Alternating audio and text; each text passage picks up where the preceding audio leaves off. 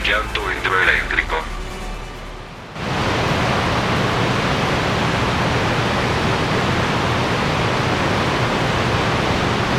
Itaipu, la più grande diga idroelettrica del mondo, si estende per 8 km attraverso il fiume Paranà, che separa il Brasile dal Paraguay. Fu inaugurata all'inizio degli anni Ottanta del secolo scorso. All'inaugurazione furono presenti i presidenti del Brasile e del Paraguay. All'inizio la diga era alta 184 metri, ma in seguito ad alcuni lavori di ampliazione ora raggiunge i 196 metri. Durante la sua costruzione fu impiegato così tanto cemento che, si dice, sia sufficiente per costruire otto città di medie dimensioni.